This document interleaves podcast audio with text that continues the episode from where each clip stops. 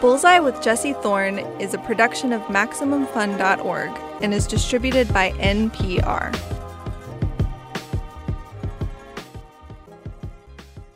I'm Jesse Thorne. It's Bullseye.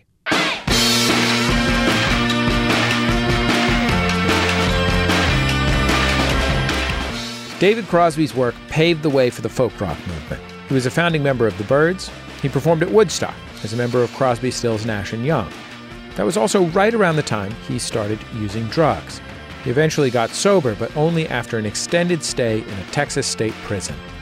Crosby's been a musician for over 50 years. He's been inducted into the Rock and Roll Hall of Fame twice.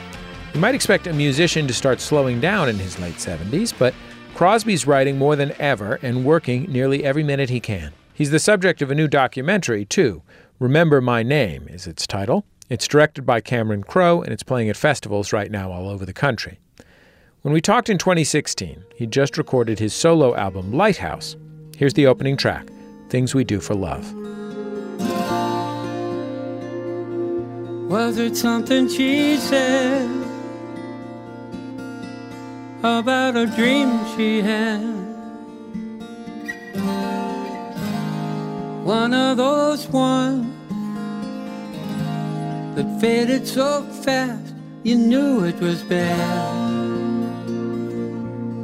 She dreamed that she's losing you. David Crosby, welcome to Bullseye. It's great to have you on the show. Thank you, man. So, where did you learn to sing? Uh, I didn't. Uh, I never learned a darn thing. Um, I started singing.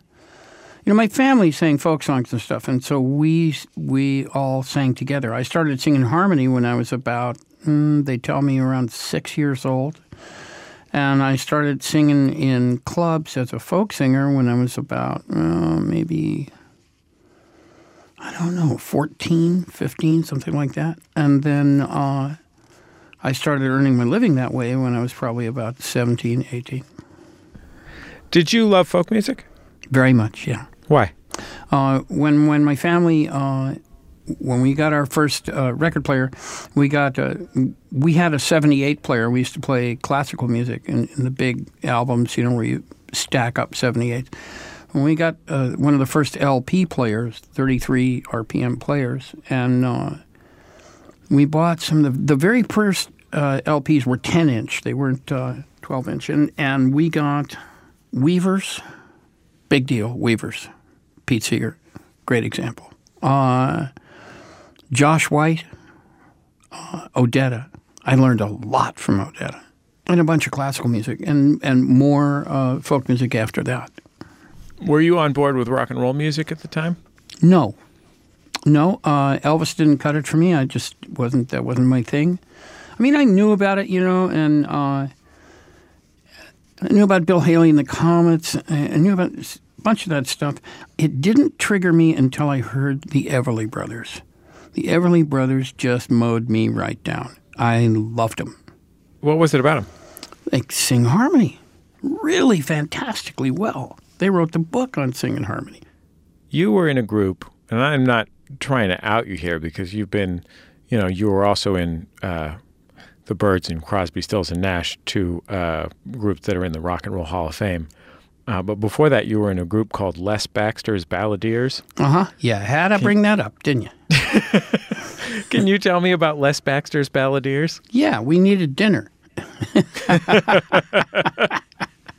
uh, I had been at that point singing uh, some with my brother, who uh, was also a musician, and uh, he would play bass, I would play guitar, we would sing. And um, we needed to actually earn a paycheck. And at that time, folk music had devolved into the Christy Minstrels and, uh, you know, pop group folk, folk music. And so um, Les Baxter, a composer and recording guy, he wanted to have one of those. He said he, he figured he could make money with that. And uh, so he hired me and my brother and my really wonderful long-time friend Bob Ingram and another friend of mine, Mike Clow. And uh, the four of us, uh, we actually sang pretty good, but we looked sillier than I mean, silly. we were wearing red ba- red bellboy jackets and black pegged pants, and it was embarrassing. Now, Les Baxter was like he was like the king. For people who don't remember, he was like a king of. I mean, he sold twenty trillion records. If you go to any thrift store in America, you'll find a six foot high pile of his records. Um, but he was making like dinner music, right? Yeah. Like Yeah, nothing, nothing, no significant contributions there. So how did you how did you feel? Were you embarrassed about it at the time, or were you excited course I to was embarrassed. getting He- paid to sing? Okay, go put on a short cut, short waisted red bellboy jacket and black pegged pants. Look at yourself in the mirror, and if you're not embarrassed, you've got a problem. I guess it depends on whether you're a bullfighter or not. yeah, yeah, exactly. It was like that. Only all four of us dressed the same, which is just hideous. You know, I I talk to a lot of people about where their creative careers come from. And for a lot of people, there's this big turning point that basically is them realizing that it was possible to make a living being an artist of some kind. Um, and not just like that it's possible in the abstract sense, but that they can actually see a, a path in that. But I imagine that that was sort of in the cards for you because your your dad was in show business. Your dad was a uh, cinematographer, and in fact, an Oscar-winning cinematographer.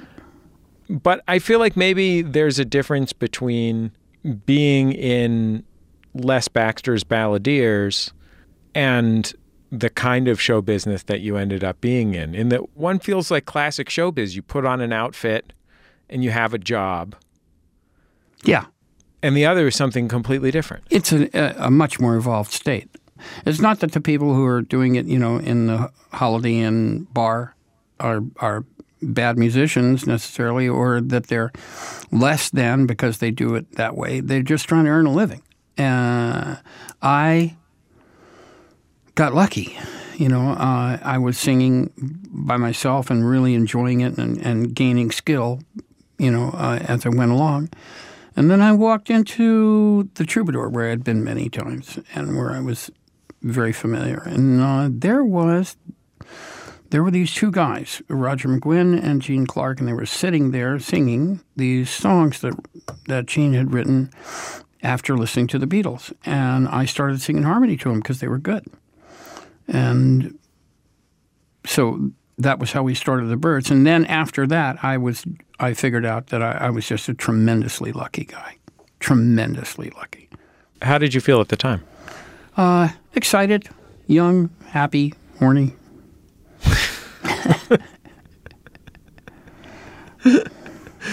I mean, yeah, you were you were in a band. I mean, that's pretty much right. It's all pretty much normal. Yeah.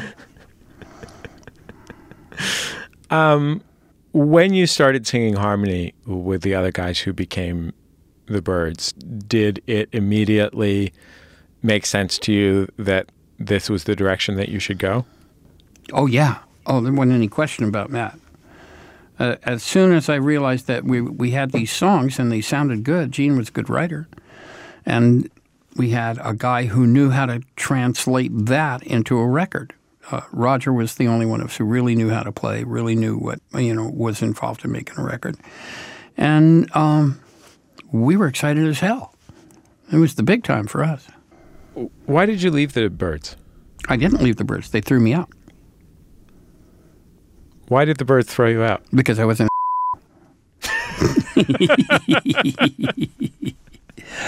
I don't know. You know, we were young guys who had a whole lot of success really fast, very before we were even could even spell mature, and we had big egos. And I wanted a bigger piece of the pie. I wanted to be noticed more. I didn't want to just be the harmony singer. I wanted to write songs and record them, and I, you know. But I think there was a lot of egos and a lot of silliness. You know, normal things for bands. When you started with uh, Crosby, Stills, and Nash, was it that same thing that drew you in? Just that feeling of singing harmony with people and feeling like these pieces fit together? Kind of, but by that time I knew a whole lot more. I knew that Stephen Stills was writing great songs. I knew that he was a major talent. And I knew that he was already writing songs that I wanted to sing. They were terrific. I'd been tossed out of the Byrds. I was hanging around L.A. I was, you know, doing whatever, and uh, I knew Stephen, and we liked each other, and so uh, I realized that early on that the song is the key to the entire thing. If you have a good song that you can sit down and sing to somebody with a guitar or a piano and make them feel something, then you're in business. Then you are on the map. You are on course. Uh, if you're trying to do it without having a real song, with just having June Moon Spoon or Ooh Baby, well, then you're, you know, polishing a piece of stuff. You're, the central issue isn't there. So I realized that pretty early on, and it, it happened, you know, because I was listening to great writers. By that time, James Taylor was happening and was a very significant influence on me. Uh, and frankly, right after I got tossed out of the Byrds, I went to Florida and walked into a coffee house, and there was Joni Mitchell. And Joni, when she started out, was uh, an experience that you really had. It would be hard to describe to you. I walked into the door. I stood there. She was singing one of those songs that she wrote early on, and I was just gobsmacked. I didn't. I didn't know anybody could be that good. You fell for Joni Mitchell romantically as well, right? Yeah, it was kind of like falling into a cement mixer. uh, a very turbulent girl, uh, and I love her still. But uh, thank God I'm not with her. Was it scary to be in a relationship with somebody, a romantic relationship with somebody who you felt like was definitely better at the thing that you had dedicated your life to being? Of course. Of course. And I was producing her record, her first record, at the same time. And I would write something, you know, like Guinevere, and I was pretty proud of it. And she would come home and sing me three songs that were better, and I would shrivel up a little bit. it was, truthfully, it was a massive learning experience. Uh, I think in a hundred years they'll look back and they'll say, okay, who was the best singer songwriter? And it's either her or Bob. And she sings rings around Bob. Rings. She's a much better musician than Bob is. And I love Bob, and he's my friend, and I, I'm not trying to slag him. But it's Joni all the way. She's the best singer songwriter we've had yet. I'll finish my conversation with David Crosby after a break. Still to come, David Crosby has some hip hop hot takes. Want to hear who his favorite rapper is? It's different from my favorite rapper. It's Bullseye from MaximumFun.org and NPR. Bullseye is made possible by Airbnb Experiences, who wants you to rethink your bucket list. Whether you're home for a long weekend or traveling to a place you've never been, the same question always seems to come up What should we do? It doesn't have to be that hard. Airbnb experiences are one of a kind activities hosted by passionate locals in more than 1,000 cities around the world, all curated for quality and created for the curious. Check out airbnb.com/slash experiences to learn more.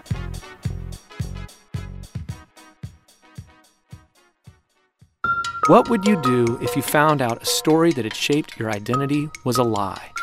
NPR's new podcast, White Lies, investigates a murder in Selma, Alabama from 1965 and exposes the conspiracy that kept it unsolved until now. White Lies. Start listening Tuesday. Unless you're able to discuss the semiotics of direwolves and Game of Thrones, Inside Pop is definitely not for you. Sean, that's a little extreme and also not quite true. Okay, Amita, how about Inside Pop is the podcast for people who love and appreciate the best pop culture has to offer? Much better. In every episode, we interview the people who create the culture you crave. Past interviews include Luke Cage showrunner Cheo Hodari Coker, the music supervisor of the Florida Project, and Mudbound director Dee Rees. You'll also get the very best pop culture recommendations in our Big Cell segment. Plus, the opinions of two TV producers who are pop culture obsessives and actually do care a lot about direwolves. Which, of course, symbolize our inability to truly connect with the natural world without ultimately destroying it and in the process destroying ourselves. Listen to Inside Pop every other Wednesday on the Maximum Fun Podcast Network. It's Bullseye. I'm Jesse Thorne. We're listening to my conversation with the legendary rock star David Crosby. He's the subject of a new documentary called David Crosby Remember My Name. He and I talked in 2016. I'm sure that you were smoking pot and doing psychedelics from the, you know, from the moment they were broadly available. But when did you start using other, you know, whatever, harder drugs, cocaine and, and more? Uh, early times of Crosby, Stills and Nash, uh, we started fooling around with cocaine, and that was a deadly mistake. Didn't all get really, uh, really terrible until uh, Christine, who's one of the girls that the song was written about, Christine Hinton, uh, got killed and uh, in a car wreck, and I had n- no equipment to deal with that. Nobody had ever died on me before that I loved, and uh, so um, that's when I started um, going off the deep end with the cocaine and, and heroin also. Were you scared to do it? Scared to do what? Were you scared to do the cocaine or scared to do to use Oh the hell heroin? no! No, no, no. They told us it wasn't even addictive. Funny, most addictive substance on the planet. Did you see other people around you hurting because of it? Not not then, not at the beginning. No, no, we didn't know. We had no idea. Uh, what it turned into was a plague. It killed a whole lot of us. I once started writing down the names of people who had died because of hard drugs. And uh, I think it was close to the end of the second page of long form yellow legal pad, you know, that kind. Single space, second page. I was getting close to the end and I said, I can't do this. It's too depressing. And I stopped. How did it change your life? I mean, like, not in the grand scheme of things, but in the day to day of things. it destroyed me completely. I became obsessed with it. Um, Uh, my higher consciousness was pretty much canceled out, and you know, I just made mistake after mistake after mistake until I went to prison. And in prison, they don't have that stuff, and so I kicked both drugs in prison in a cell with nothing, not even an aspirin. When did you go to prison? Eighty-five for a year, Texas. I mean, that's that's a long time. A year, Uh, yeah. that's I- a, but- no. I, I mean, it's a long time to be using. I mean, that ten or fifteen years. That's a that's a big chunk. long time, but we had a lot of money, so it was easy to uh, get uh, in a mess. the The point is, though, that when I went to prison, I did beat it, and uh, it's a terrible way to beat it. But I went to prison, I came out, and then I did about 14 years in those 12 step rooms, and uh, I beat it. I beat it. I've never done it since. What was it like for your relationships when you came back from prison clean, and you know you had this fifteen years of your life to deal with? Well, you take things one at a time. The main thing was that I had by that time fallen in love with Jan Dance. And uh, Jandy went into treatment when I went in the joint and uh, waited for me. Now, no one, I mean no one, waits for their guy, their boyfriend who went to prison. They immediately go start another life. Jandy didn't. She loved me, and I loved her, and we waited, and she waited for me to get out. And then we got back together and got married. We're now together 40 years. What about the rest of it? I mean, you not only. I mean, uh, the thing that the thing that I think of must have been The rest of what? the rest of your life. I mean, the rest of the consequences of this, you know, this chunk of ten or well, fifteen years. you know, what you do is you throw away the old phone book, first thing. Uh, you notice who sticks around and who talks to you. Uh, you treasure the few friends you have left that you didn't blow it with, uh, and you start over. And that's what I did. And the 12 step meetings helped a lot. Can I say? They helped everybody. How did you feel different in your relationship with music um, after you got clean? Uh, well, I felt great because I could do it better. I mean, you, you know that, right? You, you don't. The people who think you have to be in turmoil or disturbed and high as a kite in order to make music are just wrong. They're totally wrong. You make much better music if you're straight, and you make um, even better music if you're happy and straight. Is it is it easier or harder for you to write and to some extent to play now that you're a what, 75, is that right? Well, you know, um, yes, and it's kind of almost inexplicable. Uh, most people uh, kind of fade out on writing, uh, which is the key thing, the writing, as they get older. Either they feel that they have said what they've got to say, or they keep trying to have another hit, or they just get lazy. I want to play uh, another beautiful song from your new album, Lighthouse. My guest is David Crosby, and this song's called By the Light of Common Day. By the light of common day, things look different than they did in the starlit dark.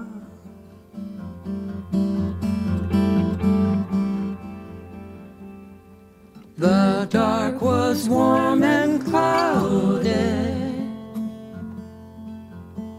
It was easy to deceive yourself. So, David, I, I want to ask you about um, you're on you're you're on Twitter, and you're uh, you're really fun on Twitter. you really you really like actually talk to people and engage with people's questions and stuff. Mhm. You know, I do too. It's a huge part of a huge part of my career. But I have never I've never gotten to the point I'm better than I used to be, but I've never got to the point where where the lousy part of it where just somebody just casually uh, insults you in a really specific way while walking past your Twitter doesn't bother me. Is that is that gone for you at this point of your career? Like if if somebody if somebody has some weirdly specific and maybe even semi accurate insult to you personally on Twitter, does that does that roll off your back? Pretty much. They're trolls. They're trolling. Uh, they're trying to get a reaction out of you. It's like TMZ guy was. You know, uh, they're trying to get you mad. They're trying to get a reaction. So what do you do? You don't do anything. You just ignore them. Uh, I never answer those people. I don't go, oh, yeah? Well, I'll tell you, your mama's so ugly. You know, um, I don't do that. I don't, and you know, there are people who ask me every single day about uh, CSN. Don't you think you could just one more time sing the hits for us, Dave? I don't answer. I don't bother. But the trolls, no, you got to ignore the trolls, man. It's part of the thing. You have to get comfortable with that. And somebody says, "Yeah, you couldn't write your way out of a paperback." You just go, "Okay, fine." Click and go to the next one. I usually, if they're abusive, I usually just drop them. I block them right away. I don't engage. I just block them. What I like are intelligent questions. I like people who ask me something smart, and people do. People ask me sometimes brilliant things. A lot of times they'll ask me, you know, which comes first, the word or the music. And sometimes it's dumb, you know, it's what was it really like at Woodstock, Dave? No, really, tell us. Uh, uh, well, it was muddy. Uh, I don't remember. Actually, here's the real truth, man. This is a, a, a breaking news. And you're the one who gets this breaking news. Nobody else knows this. Woodstock didn't happen. They faked it. no, I'm telling you the truth. They faked it in the same stage that they faked the moon landing. It didn't happen. Uh, I want to read one of these tweets that you tweeted. Uh, Let me guess. It's about Kanye West. yeah, well, here's the thing, David. I really love Kanye West. Well, you know, everybody has makes mistakes. I mean, I don't blame you for that. so this is this is your word straight from your mouth. I'll let you explain to what extent you were trolling or not. Uh, somebody asked you, "How do you feel about Kanye at, at the Glastonbury Festival?" This is about a year ago, saying he's the greatest rock star of all time. Now, to be clear, I don't think Kanye West was speaking literally at the time. I think he was. Okay, I think he thinks that. Well, mm, we'll agree to So, disagree on that point as well. He he did say that, and well, okay. If he thinks he's the best living rock star, somebody needs to drive him over to Stevie Wonder's house because Stevie Wonder cuts him all to ribbons. Somebody also needs to send him an entire collection of Ray Charles so that he can learn how to sing because the guy can't sing for beans. Yeah, well, you if can't you listen rap. to this, if I don't try, I think rap's junk, except when somebody elevates it the way Macklemore does or the way uh, the guy who wrote uh, Hamilton did. We gotta get you some rap when, records. when Kanye does it, it Let's when be Kanye pen does pals. it. No, I'm sorry. When Kanye does it, it's bad percussive poetry over somebody else's music. Kanye West cannot sing, write, or play. Name me an instrument he plays. Oh, he doesn't. Can he sing? No, absolutely not. He's publicly demonstrated the fact that he can't sing for beans. So where's the big talent? It isn't. The talent is in being famous for being famous. How smart can the guy be? He married a Kardashian. I just don't like his pose of being the best because he isn't the best at anything. How'd you get on board with Macklemore? My son, I was I was downing all rap, saying it's just junk, because I like melody and harmony and stuff like that, and sophisticated music. And he said, "Oh yeah, all junk, huh? Okay, listen to this." And he played me "Same Love," and I I started catching glimpses of the lyrics in there, and I went, "Wait a minute, wait a wait a minute." And I googled them and I printed them and I looked at them and they're good. The guy can write. He's saying something. They're good lyrics. I had to turn myself around and say, okay, I was wrong. This guy's really good. Same for uh, Miranda. He's brilliant. Did you hear the rip, the the rap that he did about Puerto Rico on on Colbert? Yeah, he's a friend of mine. You know how strongly he disagrees with you on this whole thing, right? That's okay. I'm totally good with that. But he, that rap that he did about Puerto Rico was stellar. It was excellent. The music was excellent. His piano player was excellent. He was excellent. That's elevating it to high, high, good ground. But you have to be able to write, and Kanye West can't write for beans. Could it just be a different thing? Could it be that he's not really good? No, I mean, like, could it be the could the aesthetic values of it just be different than the ones that you're judging it on? Yeah, It- um, mine are good and his are bad. I mean, like, I'm sure, I'm sure that You're not going to win this one, man. Trust me. I got I got truckloads. not on public radio anyway. Yeah, yeah, not going to happen. Well, listen, if you're on board for Macklemore, I think there's hope because, well, with no shade intended towards Macklemore, who I, I don't dislike Macklemore, but um, uh, there's a lot there's a lot better out there. I think Macklemore, Well, might be- Macklemore would tell you that. In fact, Yeah, Macklemore he I think would. did say that when he won the Grammy.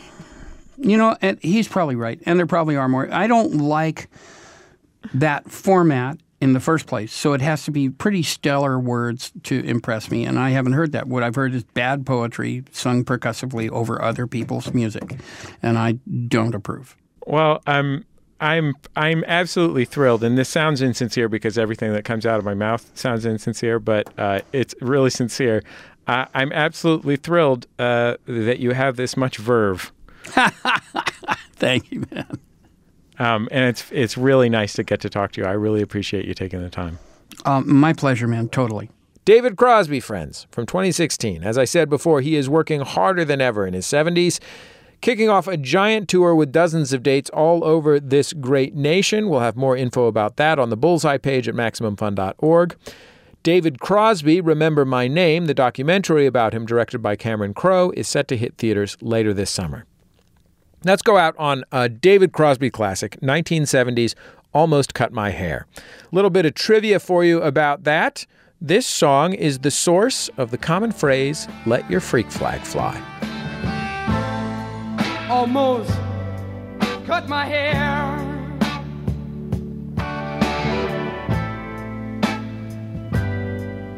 It happened just the other day. Getting kind of long. I could have said it wasn't my way,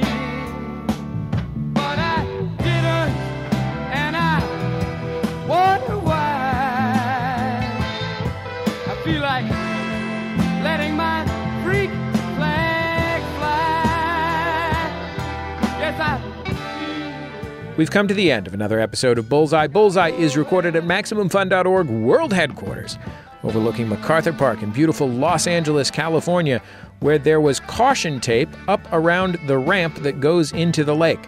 And caution tape has been there for basically a week now. And uh, the question remains who's trying to keep people off that boat ramp? I mean, I've basically never seen a boat in there. The show is produced by Speaking Into Microphones. Our producer is Kevin Ferguson. Jesus Ambrosio is our associate producer. We get help from Casey O'Brien here at the office. Our production fellow at Max Fun is Jordan Cowling. Our interstitial music is by DJ W, the great Dan Wally. Thanks to Dan for sharing it with us. He has a Pay What You Want album of some of his favorite beats that he's made for our show on Bandcamp. You can search for DJ W or Dan Wally there. Our theme song is called Huddle Formation. It's by the band The Go Team. Thanks to them and their label Memphis Industries for letting us use it. And before I go, we have been making this show for a very long time, and there were a lot of great interviews. I was just thinking of how much I enjoyed talking to the late Harvey Pekar, creator of American Splendor and comics legend. He was basically the grumpy uncle that I never knew I needed. Uh, sort of like David Crosby in that sense.